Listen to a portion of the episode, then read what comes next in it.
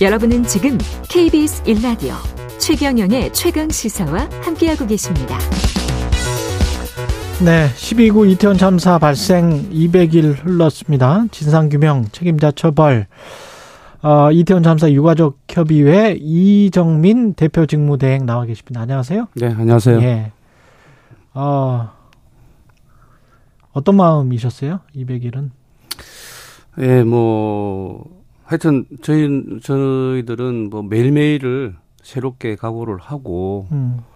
어, 저희가 이제 먼저 보낸 자식들한테 부끄럽지 않은 부모가 되기 위해서 꼭 진상 규명을 하, 해주겠노라는 음. 그런 각오로 매일매일 살아가고 있습니다.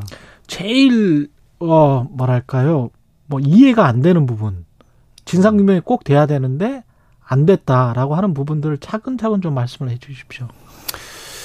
어, 첫째로 일단 뭐 너무 강범위하게 예. 시작부터 끝까지가 모두가 이해가 되지 않는 부분이었습니다. 예. 어, 참사 당일 같은 경우도 실제적으로 저희가 가장 어혹스럽게 생각하는 부분들이 음. 어, 10시 34분부터 이제 우리 그 희생자들이 혼절을 하기 시작했거든요. 서 있는 예. 상태로. 예. 음, 그 상태가 이제 그 현장에서 어, 실제적으로 이제 마약 수사대는 50명이 파견돼서 현장에 목격을 하고 있었습니다. 사복 경찰들. 예. 예.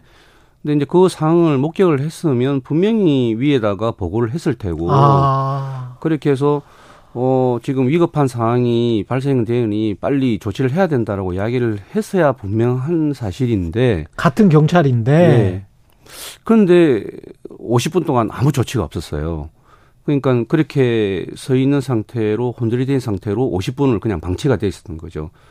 그러니 어. 도저히 빠져나올 수도 없고 예, 살래야 살 수가 없는 그런 상태가 돼 있다는 게 제일 하여튼 굉장히 어혹스러운 부분이고요. 그때 그 사복 경찰들은 뭐 했나 그런 말씀이시죠? 그런 부분들이 전혀 밝혀진 바가 없고, 예. 어 도대체 어, 뭐 어떤 상황으로 있었고, 음. 무엇을 하기 위해서 있었는지 음. 그리고 그 상황에 당시에 그런 현장들을 목격을 하고 있었는지 안 했는지 음. 어떤 조치를 했는지 예. 보고를 했는지 안 예. 했는지 예. 이런 모든 것들이 하나도 밝혀진 게 없습니다. 그 현장에 있었으면은 경찰 또 아니 그냥 일반 시민들도 신고를 할 정도였으니까 네네. 훨씬 그렇습니다. 이전부터 신고를 할 정도였으니까 네. 그러면 분명히 느꼈을 텐데 네네. 그걸 왜 상부에다 보고도 안 보고를 안 했을까 뭐 이런 근데 저희는 이제 그 어, 그런 의혹을 이제 좀 풀어야 되는 부분들이 뭐냐면, 예. 과연 보고를 했느냐, 안 했냐 자체를 알 수가 없기 때문에, 음. 보고를 했음에도 불구하고 그걸 묵살을 했는지, 예. 아니면 아예 보고가 안 돼 있는지, 그 자체가 지금 전혀 확인이 안 되었기 때문에, 그게 어. 굉장히 큰 저희는 의혹을 가지고 있습니다. 그 과정 속에서 지금 헌법재판소까지 갔잖아요. 행안부 장관 같은 경우는. 네네. 어떤 2차 가해랄지 뭐 지금 이 정도면은 충분히 뭐, 어, 진상이 규명됐고, 처벌이 된 것 아니냐, 이렇게 생각하시는 국민들도 있는 것 같더라고요. 네네. 근데 유가족 입장에서는 어떻습니까? 지금 이상민, 저희가 이상민 행정부 장관에 네. 대해서 굉장히 이제 분노를 많이 하는 이유 중에 하나도, 어, 그분이 그 당시에 그렇게 했었거든요. 이제 그 경찰 병력이나 어, 소방 인력이 더 투입이 되었어도 어, 골든타임이 지났기 때문에 아무것도 할 수 없었다라는 이야기를 계속 해, 그때 했었어요. 방송이 음. 되고. 근데 저희 유가족들 정언을 들어보면 그 당시에 맥박이 뛰고 있던 아이가 내 자식은 맥박이 뛰고 있었다라고 그렇게 이야기를 했었단 말입니다. 그러면 골든타임이 지났다는 거는 전혀 말이 앞뒤가 안 맞는 이야기가 되는 거죠. 실제로 시민들이 와서 그 심장을 압박해가지고 구하려고 네. 뭐 이렇게 노력하는 시민들이 분명히 네. 있었었고 네. 그렇게 구해진 사람도 있었어요. 예, 예. 이제 구해졌지만 결국은 나중에 뭐 계속 병원에서 예. 힘들게 조병을 하고 아직도 그렇게 있는 희생자도 있고 음. 그러니까 그 골든 타임을 놓쳤다는 부분이 저는 그렇게 해석이 됩니다. 이상민 장관의 어떤 것도 할 수 없다도 아니고 음. 빨리 구조를 하지 않았기 때문에 아. 오히려 더 많은 희생자가 발생이 되어졌고 더 많은 생존자들이 트라우마를 만들게 된 그런 부분이기 때문에 왜 빨리 구조를 하지 않았느냐? 그렇죠. 그래서 그 행정안전부 장관의 골든타임이 지났다는 부분은 결이 전혀 틀린 부분이라고 저는 생각을 합니다. 음. 그러니까 이미 사망이 다 됐고 했기 때문에 아무런 조치를 할 수 없다는 이상민 행정안전부 장관의 이야기인데 저희가 볼 때는 그게 아니고 이미 그 상황에서도 충분히 구조를 하면 살, 살릴 수도 있었고 조치를 할 수 있음에도 불구하고 음. 그런 조치를 제대로 취하지 못해서 오히려 방치가 되어서 사망까지 더 이르게 한 더 많은 사상자가 발생하게 한 그런 부분들이 발생이 되었기 때문에 그 책임은 어 단순할 수가 없습니다. 그러니까 결과론적으로 그렇게 돼 버렸으니 뭐 이거는 골든타임이 지난 이미 지났었던 것 아니냐라고 책임 회피성 발언을 하는 것일 수밖에 없다. 뭐 네, 이렇게 그렇습니다. 네. 연대와 공감님이 이상한 댓글 의견들에 상처받지 마시기 바랍니다. 대다수의 평범한 국민들은 유가족의 아픔에 공감합니다. 이런 말씀을 하셨는데요. 이 과정 속에서 이게 그 정치적으로 아마 집권 여당이나 대통령을 옹호하시는 분들 네, 네, 네. 또는 극우 단체 네, 네. 굉장히 뭐 2차 가해가 심각하지 않았었습니까? 어, 많이 심각했었죠. 예. 저희도 이제 이런 참사를 겪고 난 뒤에 처음으로 맞는 어떤 상황에 음. 전혀 준비도 안 돼 있었고 대처도 할 수 없었는데 왜 저희가 이렇게 욕을 들어먹고 이렇게 가해를 받아야 되나? 예. 예, 그걸 이해를 할 수가 없었어요. 음. 단지 저희는 이제 저희 가족을 잃은 슬픔 때문에 오롯이 그 슬픔을 치유하기 위해서 그렇게 호소하고 이야기를 하고 있었던 것뿐인데 예. 그게 왜 그렇게 잘못되어졌고 왜 그걸 질타를 받아야 되는 일인지 음. 저희가 참 납득을 할 수가 없었습니다. 음. 근데 이제 저희가 보니까 그런 부분들이 국민들이 그렇게 하기에 앞서 예.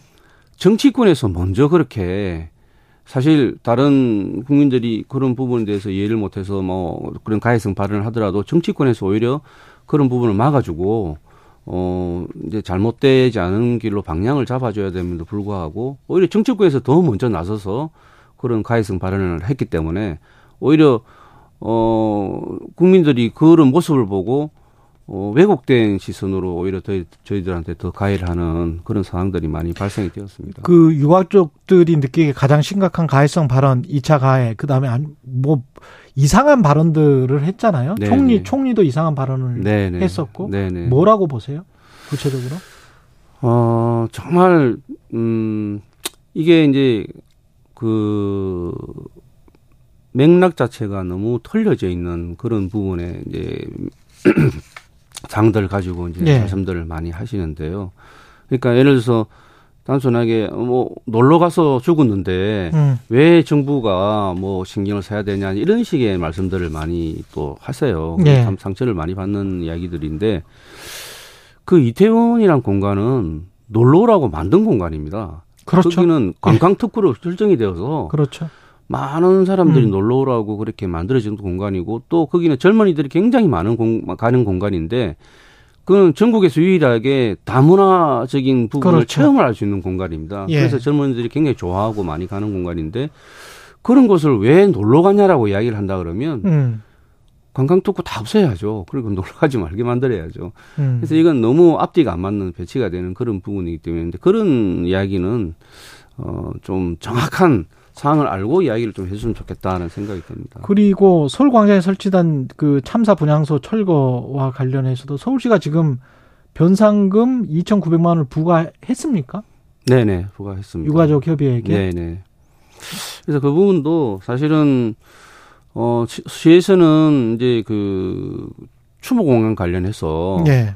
어, 마련이 돼 있으니, 어, 서울시청을 철거를 하고 빨리 그리로 들어가라고 이제 계속 그러, 이야기를 그렇, 하는데. 그렇죠.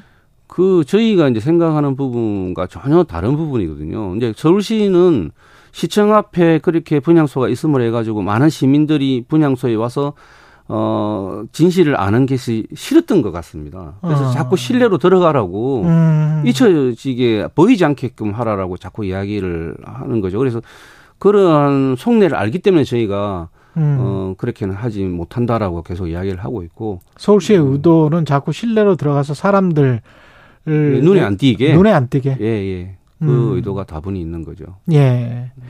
그 시민 추모대는 20일 날 열 예정이십니다. 네네. 20일 예. 날어 저희 그 분양 소집 세종도래에서 오후 5시부터 그렇게 음. 어, 열 예정입니다. 앞으로 어떤 활동? 이제는 저희가 이제 특별법을 빨리 조속히 예. 통과를 시켜야 되는 부분이기 때문에 예. 어 향후에는 국회에서 국회에 가서 어, 의원들께 이제 호소도 하고 음. 좀 특별법이 조속히 통과될 수 있게끔 그래서 네. 저희가 일상으로 돌아갈 수 있게끔 만들어 달라고 그렇게 애원을 하고 계속 지켜볼 생각입니다. 마지막으로 국민들께 꼭 하고 싶은 말씀 있으세요? 네, 저희가 어 실질적으로 지금 길에서 이렇게 나와 있는 거 저희도 굉장히 힘들고 가족도 힘들습니다. 그래서 빨리 저희가 특별법이 통과되어서 저희가 일상으로 돌아갈 수 있고 또 이게 진, 진상규명이 되어야만 향후에 재발 방지도 할 수 있는 겁니다. 음. 그래서 열심히 저희들이 어, 향후에 재발 방지를 위해서 노력하고 있다는 걸 좀 알아봐 주셨으면 감사하겠습니다. 이태원 참사 유가족 협의회 이정민 대표 직무 대행이었습니다. 고맙습니다. 네, 고, 맙습니다 예, KBS 일라디오 최경령의 최강시사 오늘은 여기까지고요. 내일 아침에 다시 돌아오겠습니다. 고맙습니다.